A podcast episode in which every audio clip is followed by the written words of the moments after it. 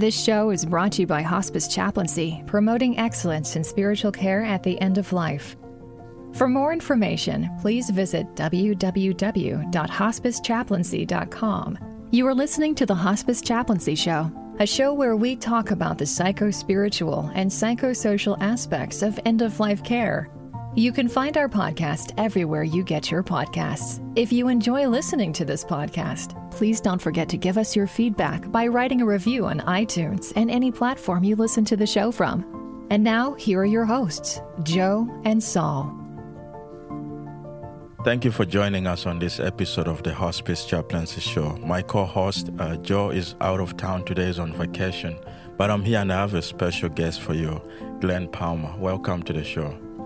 Thank you. Thank you for having me. Uh, you won the Bronze Star and then the Combat Action Badge. Could you explain those awards to our listeners? Those seems like cool awards to have.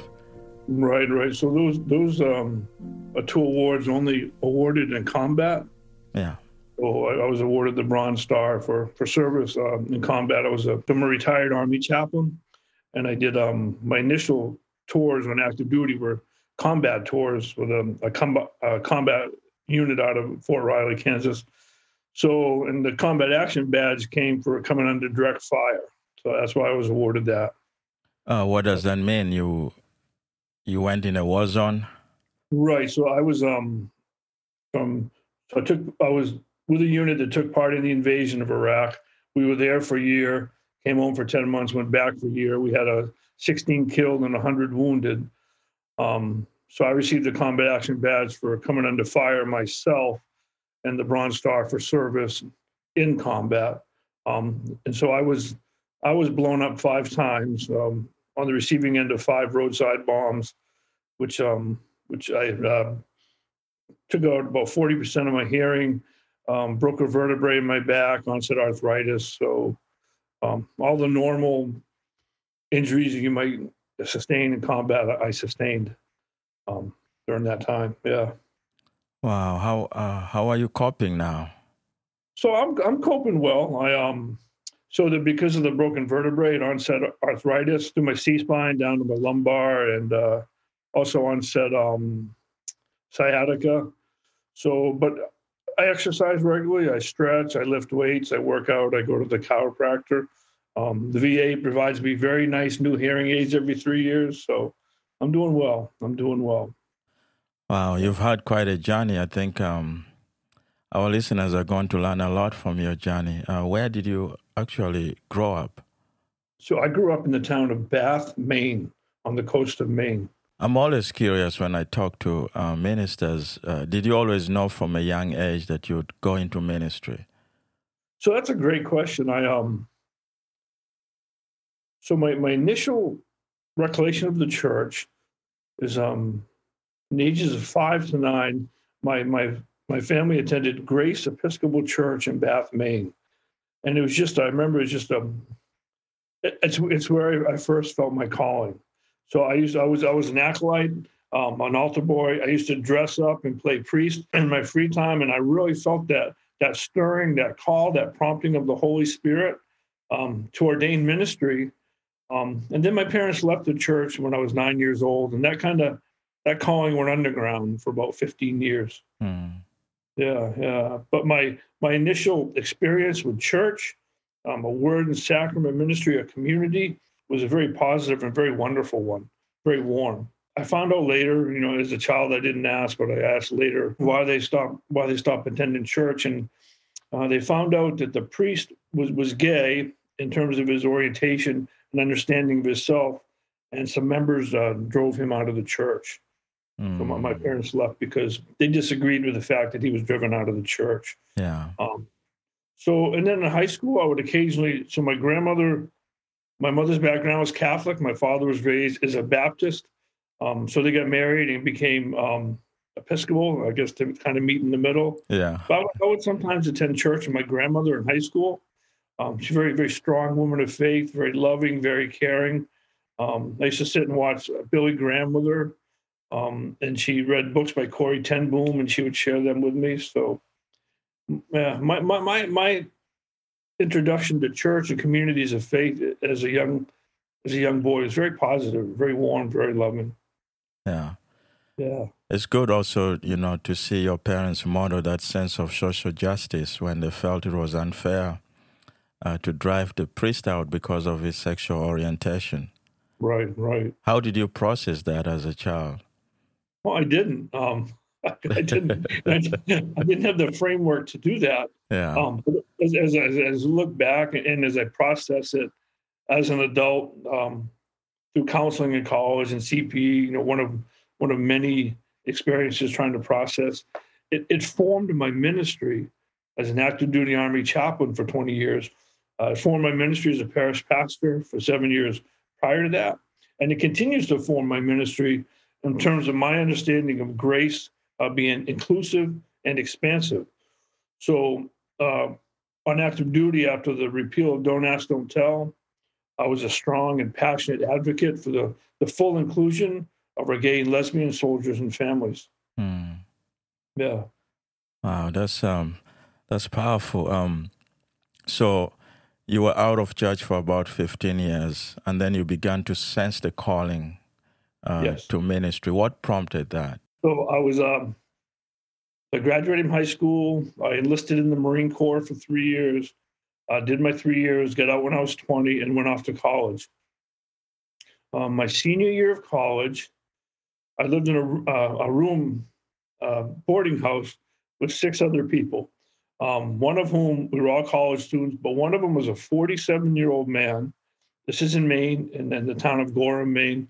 Um, a man named Michael McGee. Michael was divorced. He had put his wife through medical school, and then she left him after kind of the reverse story you hear. He put her through medical school, then she left him. Hmm. Um, so he moved to Maine at the age of 47, took a construction job just to be near his two boys. And he was um he was strong and rooted in his Catholic faith, his Christian faith, even though he'd been through a lot of trauma and hurt and pain. And so my senior year of college, every Saturday he invited me to go to mass with him. Hmm. Right. Every Saturday I said, no, I'm going to hang out at the fraternity house across the street from the Catholic Church. and then um and then one Saturday I finally relented and said, okay, I'll go just to get him off my back. And uh and here I am. Right. So I went, uh-huh. yeah. I went I went to that mass. Um I remember the text. So it was um I think it was Luke 4, the the spirit of the Lord is upon me. That was the gospel lesson for that day. And I was invited back into a, a community of word and sacrament, um, of love and care and acceptance. Um, through that through that man, that, that broken man who still experienced God's grace and said, Come and see, come and see. So that was the beginning of you going back to church full time. It was, it was, and it, and it, it um, I think the Holy Spirit used that experience to uh, reaffirm my calling to ordained ministry. So what steps did you take after you felt that strong uh, calling to ministry? I responded to that call and I started uh, pursuing ordination in the Catholic Church. I, I joined the, the church and um, I was going through the vocational and discernment process, and everything was in place for me to start seminary in the fall of 1989. Hmm. and then um so i graduated in college um was faithfully attending mass and involved in the life of the church um became a big brother to big brothers big sisters Yeah. um the young man who still have a good relationship with and uh wanted to put some some skin on on god's love and god's grace Yeah. and um so i had a management job uh, monday through friday and saturday evenings i was cooking at a local italian restaurant in portland maine one of Maine's best family Italian restaurants, and uh, um, so I was cooking, and I, I noticed this cute girl, this waitress, and uh, um, I messed up her order, and she told me I need more meatballs on that. And uh, here we are. We've been married 31 and a half years. wow. So so you were in seminary starting to be a Catholic priest. Uh, I was I was getting ready. I was doing the the the, the process to, to it. So I was maybe 10 months from leaving for seminary. how did you how do you interpret that? What was that? How did you interpret uh, all these things that were Oh. going on until you Well, meet your I mean, wife? Just um, So a so you know it's one of those situations where sometimes the the Holy Spirit speaks to other people. So my my my spiritual director through the Catholic process had also graduated from art school with my wife. He was a man named Father Paul Plant.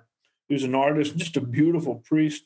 Um, and he pulled me aside. He took me out to breakfast, and he said, "He said, you know, Glenn, the gifts that would make you a good priest would also make you a good husband and father." Mm. He said, "You really, you need to discern that calling." And he said, "The Catholic Church, if you're called to ordain ministry, obviously you can't have both those." So yeah. he encouraged me to look at the Lutheran and Episcopal traditions.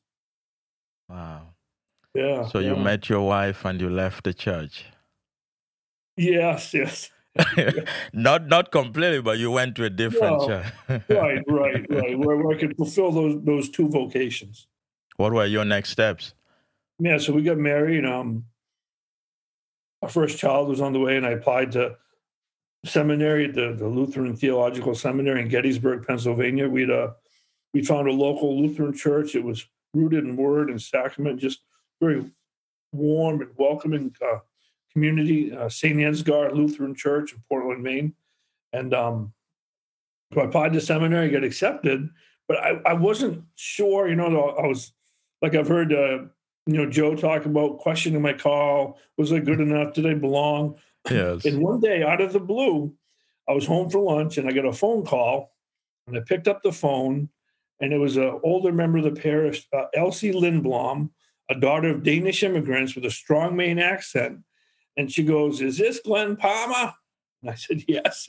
she goes, This is Elsie Lindblom. And I said, Yeah, I recognize the voice. She said, You go. I go, What? She goes, You go to seminary. She goes, I know you're not sure. She goes, You'll be a good pastor. You won't be a great one, but you'll be a good one. so off we went. And, uh, the summer of 1991. So that was the confirmation you needed to hear. That was the confirmation.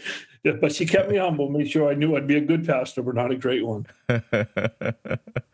you know, when you speak about your faith, I notice a very consistent theme. You speak about word and sacrament. What do those elements mean to you and your theology? Right. So they're, they're everything to me. And, and, and the, the Lutheran, I, so I, I during my Army career, I served the Lutheran and Episcopal congregations. So that, that rootedness in God's word, balanced by the sacrament, um, to me is, is a holistic and balanced approach to, to ministry. Um, and, you know, to, we, we speak of both and in the Lutheran Church. Those are equal to mm. us. And by the word of God, we would interpret the word of God starting with Jesus. You know, if you if your hermeneutical lens is a target, for us, Jesus is the center of that target. Mm. So how, how how does that then influence how you live it out in community and in practice? Right. So in community and practice, it's um asking God to help me put some incarnate that word, right? Yeah. Put some skin on that word. And that was that was how I operated as an army chaplain, especially in combat, was to put some skin on God's love. It was an incarnational ministry, a words centered ministry, um, deep in the flesh, deep in human meat. And um, and the sacraments, you know, was the the other side of that coin to that we Luther called uh, baptism the royal sacrament. It reminds us of who we are and whose we are. And daily, I would share with soldiers in combat. You know, a soldier asked me one day, he goes, "Chaplain, how do you how do you go outside the wire with us every day? How do you go out into combat uh, without a weapon because you're a non-combatant?" And I said, every day I wake up and I remind myself that I'm baptized, that I know who I am and whose I am, regardless of whether I live or die. And and to be able to take um, the Eucharist into those situations, um, you know, the body and blood of Jesus fully present um, with people in the midst of the most deadly and and, and life threatening situations was just a a beautiful ministry that extends now to my calling as a hospice chaplain. Mm. So I've been able in the past month to uh, baptize a 60 year old man dying of cancer. Um, and, and I take for the for the for the Christian patients, I, I offer communion. Um, and a couple weeks ago, I had a 80 year old lady just start weeping when I offered communion because um, she said, "She chaplain, my church has forgotten me during the pandemic. You know, no one came by, obviously, but no one called, and and uh, so we there's this woman dying of cancer. When we shared the sacrament together, And I shared with her, this is a snapshot of heaven, the heavenly feast, and you'll be gathered with those who've gone before you, and then we'll all be gathered together around that banquet table. And I said, we get a, a little glimpse of that now. Mm. Yeah, so it, it drives and informs my ministry. Wow. Putting some skin on God's love. Right. Those are powerful words. And with that, we'll take a little break and we'll be right back.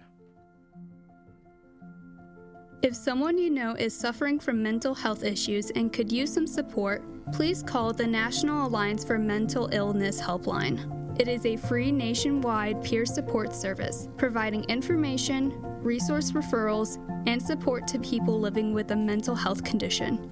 To contact the NAMI helpline, please call 1 800 950 NAMI.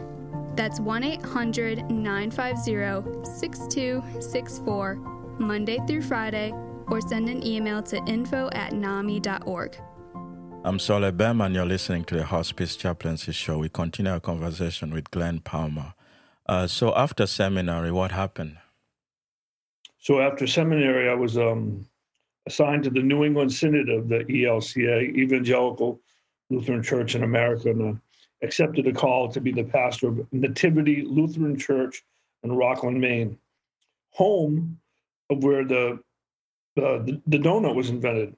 The donut invented, as we know it, was invented on the spot where the church was. While I was there, we had the the celebration. Dunkin' Donuts national headquarters came. We had a big celebration. So that land was initially owned. So the church was on a bluff over the Atlantic Ocean in Rockport, Maine.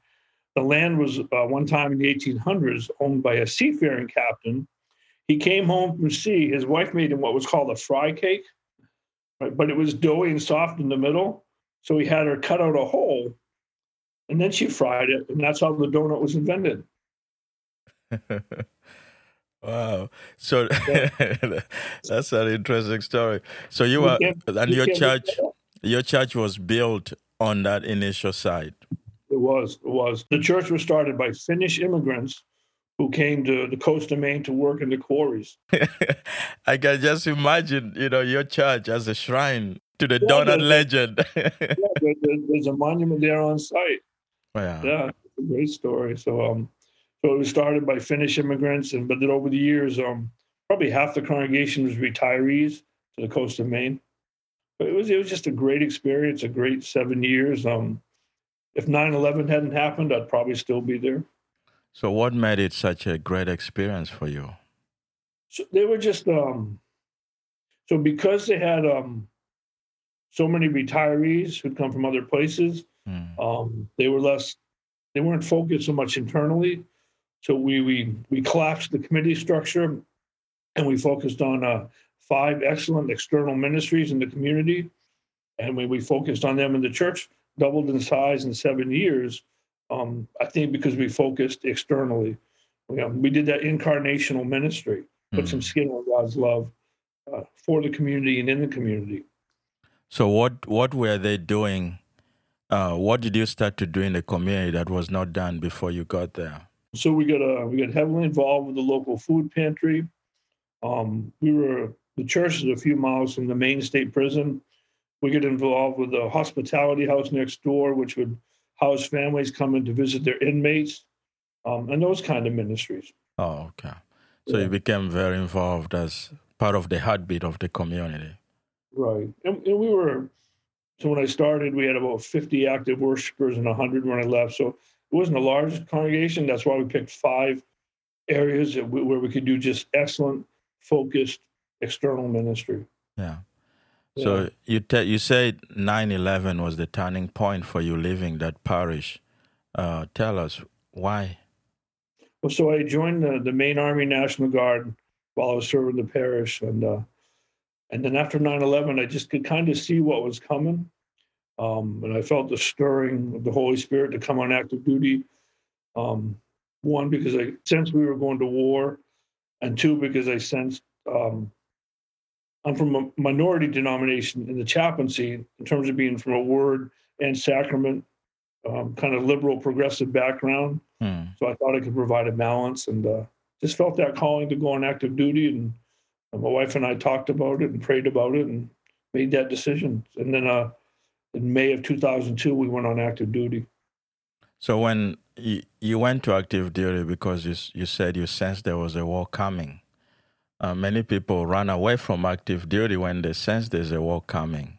What right. was it for you that wanted you to go um, in the lines of fire? Because I wasn't smart enough to run the other way.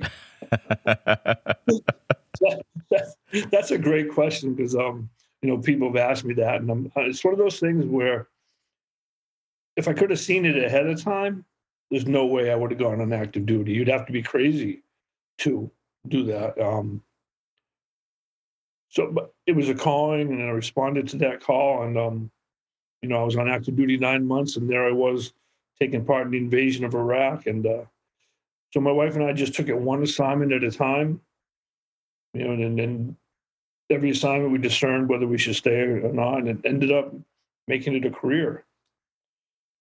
So, did you go in as a chaplain or as a, an army staff?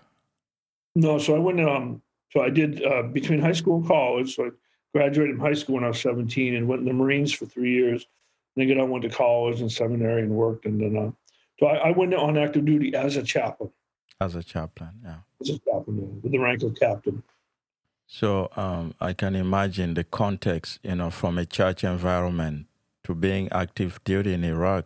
Uh, the context is totally different.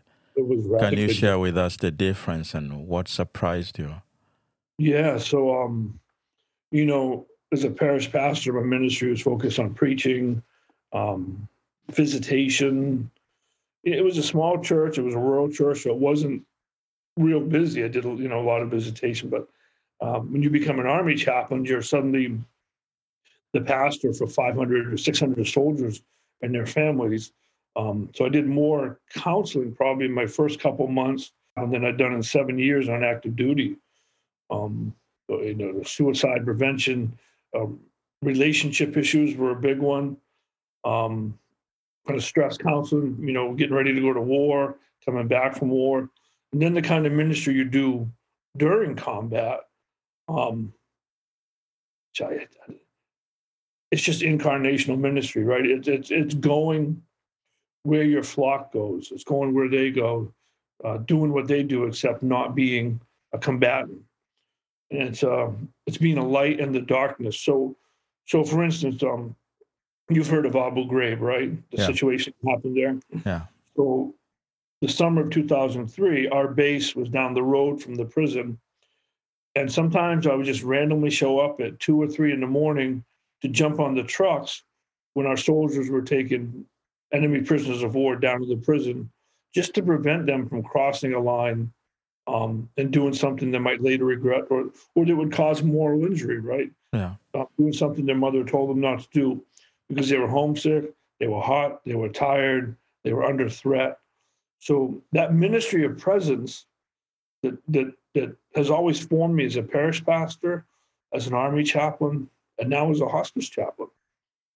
So, what were the major struggles of the young men and women in the military during that time?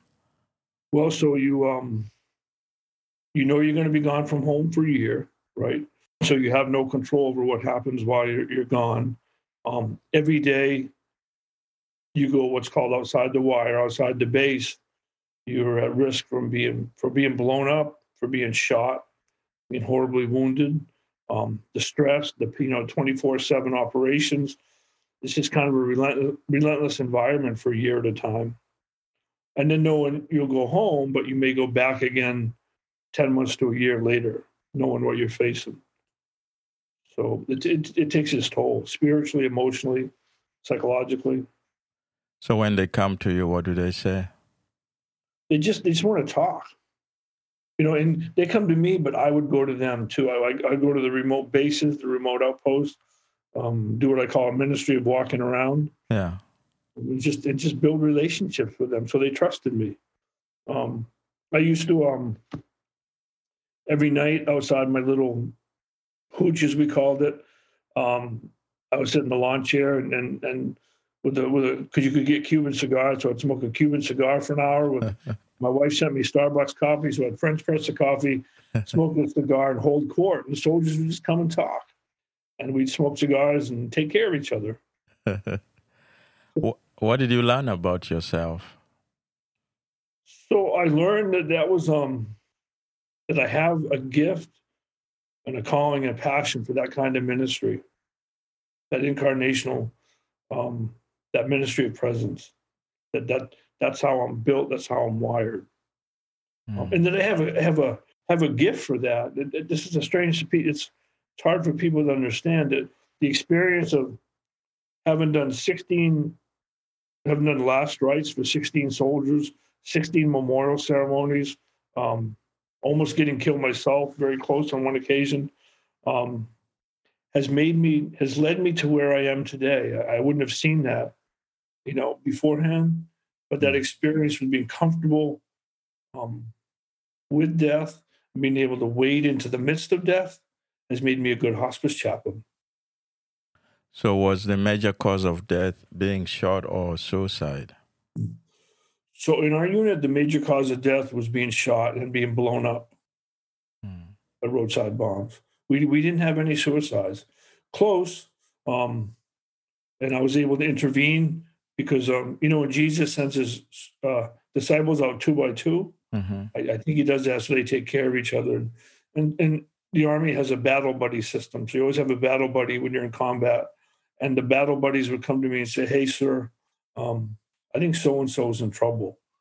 So one day I walked in to a soldier's living space right as he was putting the weapon into his mouth and was able to prevent him from, from pulling the trigger.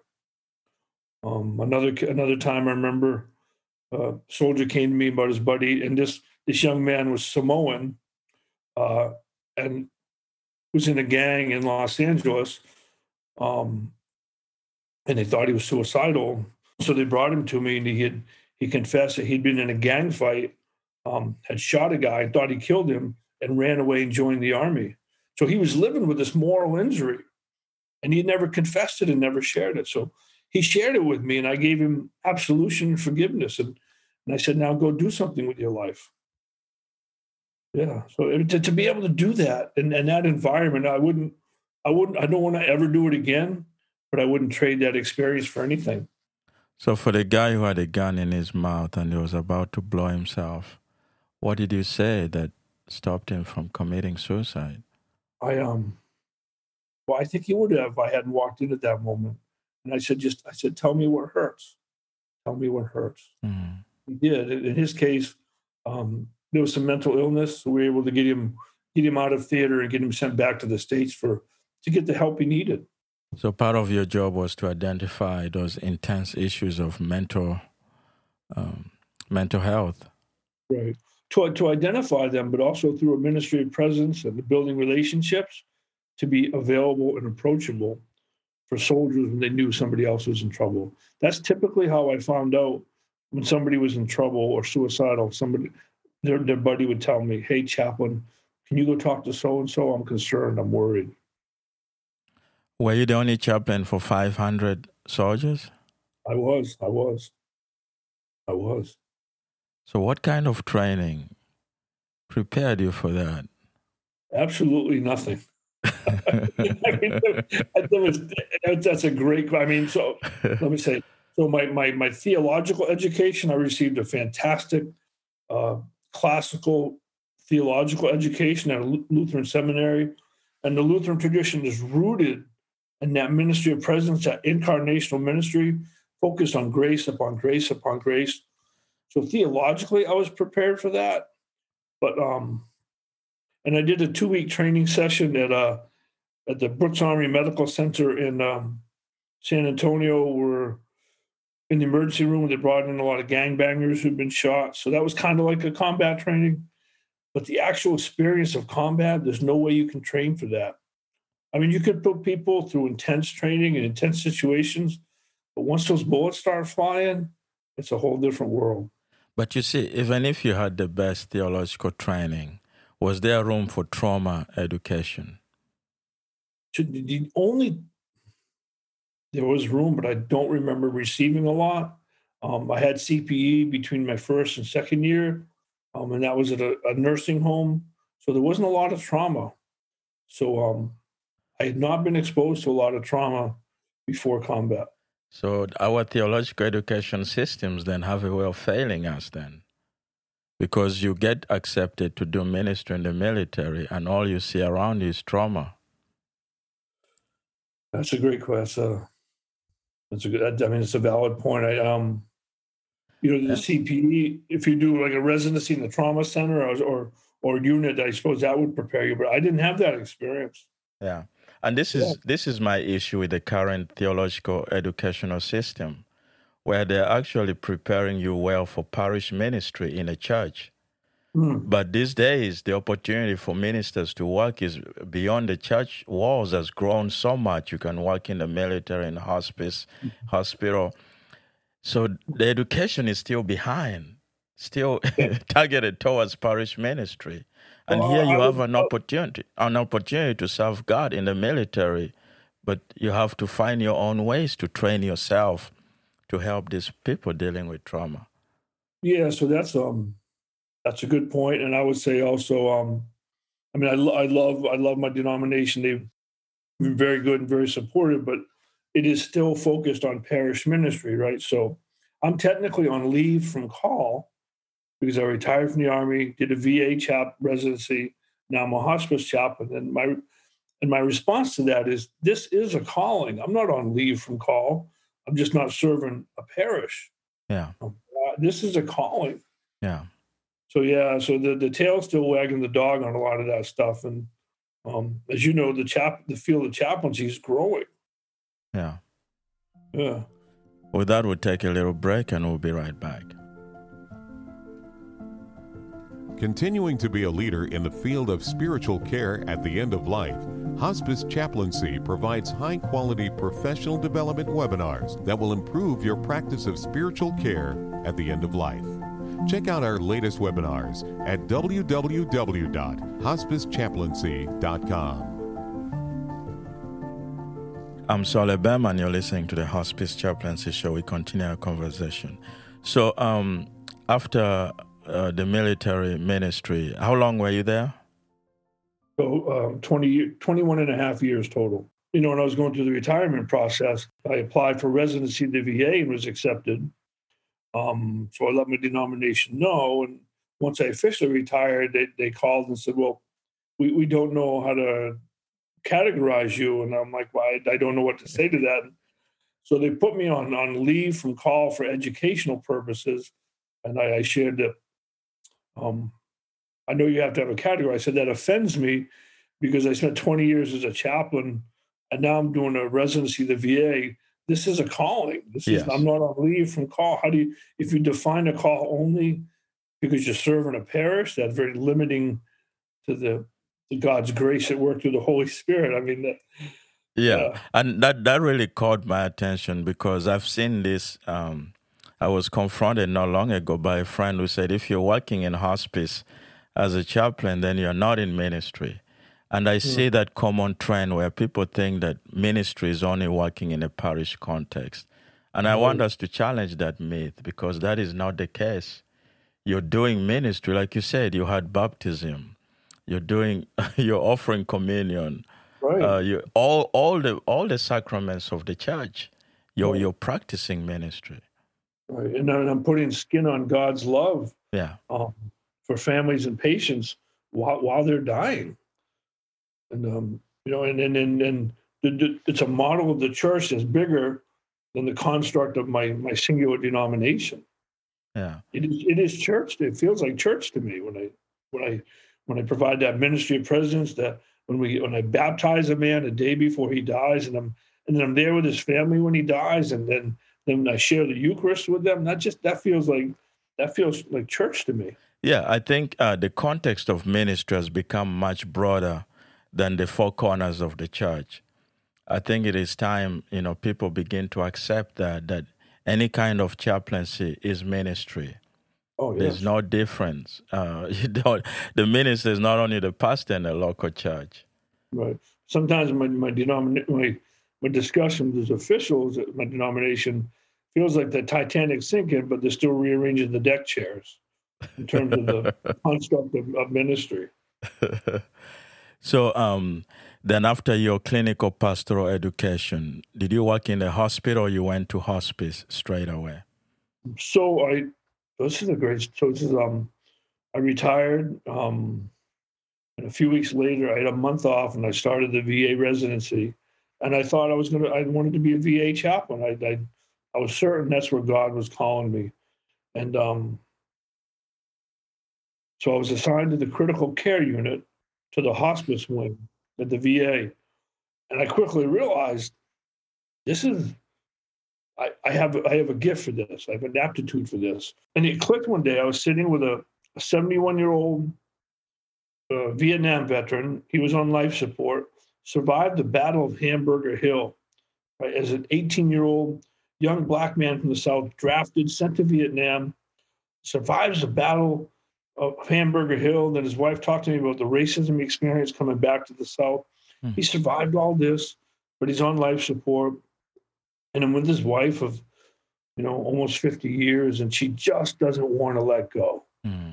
He says, Chaplain, I, I feel like he needs to know I did everything I could for him. Mm-hmm. I said, you know, I think he knows that.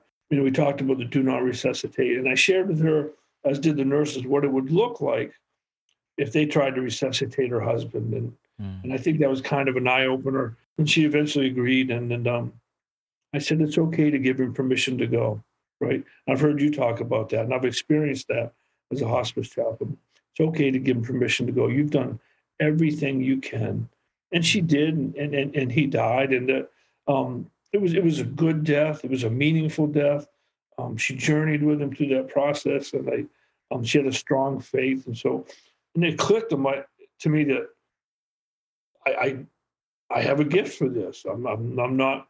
I was able to wade in to that situation with the with the ministry of presence and and hold her story, her sacred story, mm. and her husband's and honor that, mm. and then lead her to a place where she she could let go and let him go. Yeah. Yeah. And then that that was for you. You felt like that was your official calling to hospice ministry. I did. So something clicked. Yeah. Something clicked, and I felt like I was um.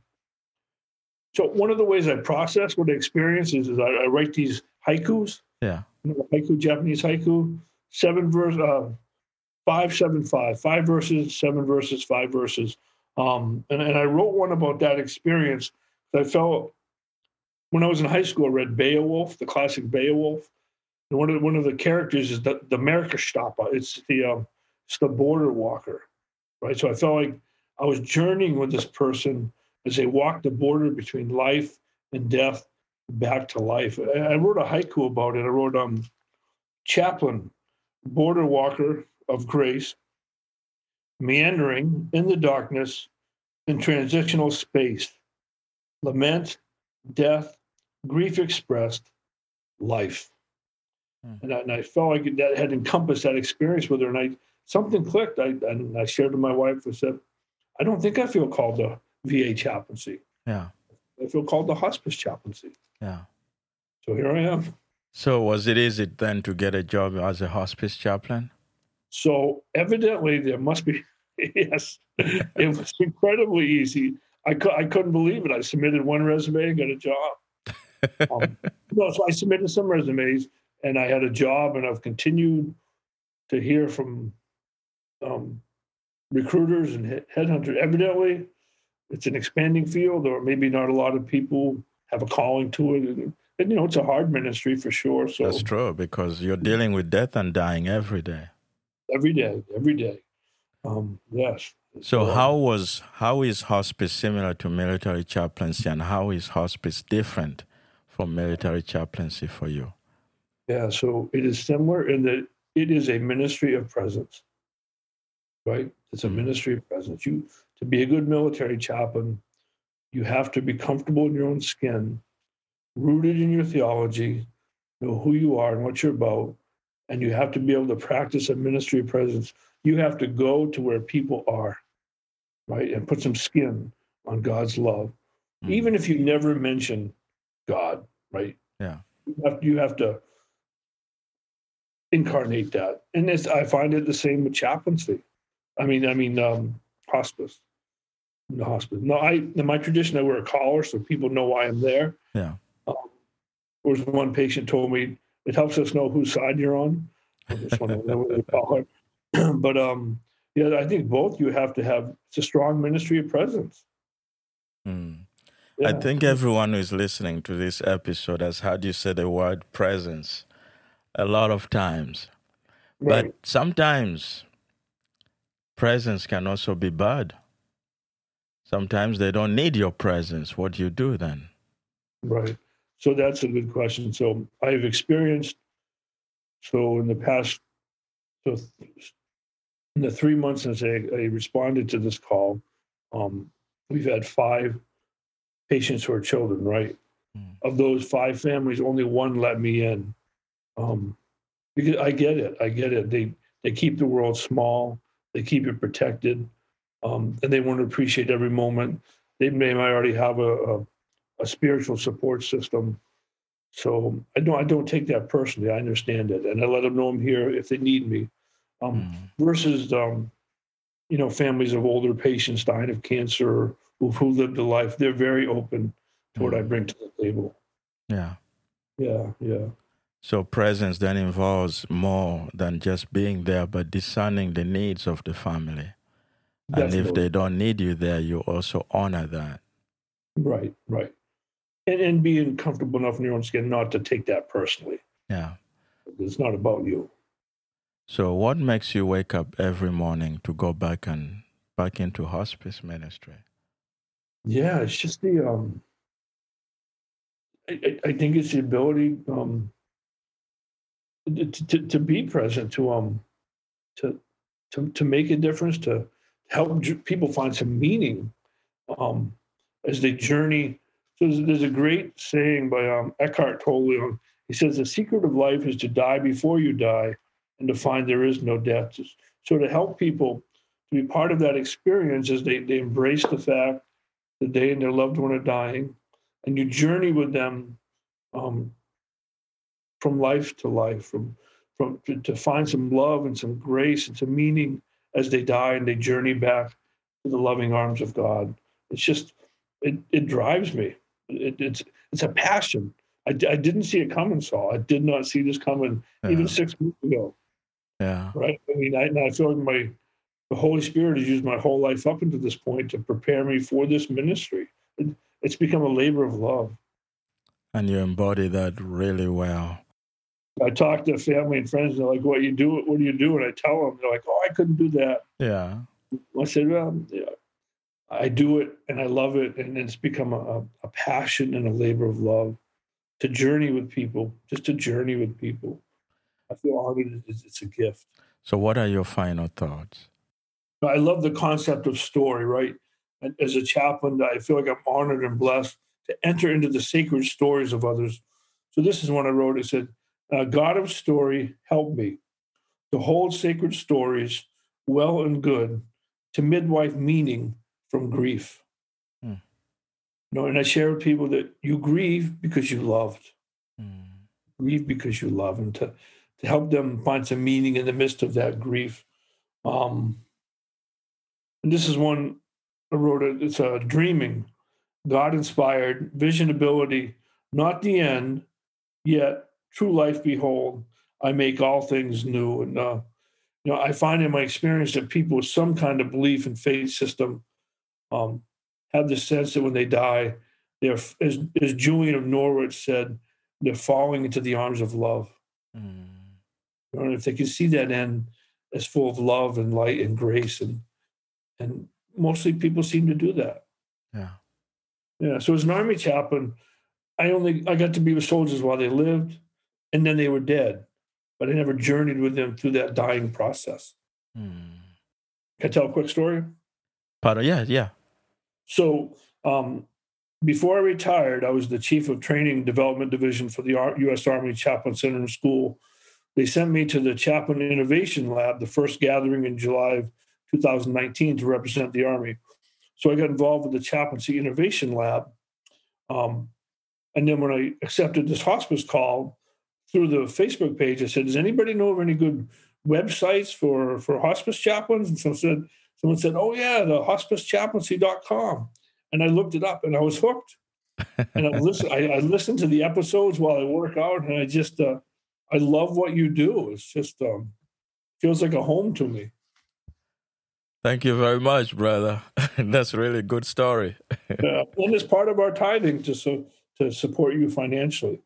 Uh, thank you. Thank you very yeah. much.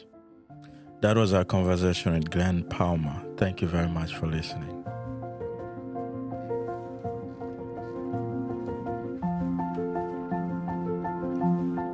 This podcast was recorded at Audio Hive Podcasting Studio in Joliet, Illinois.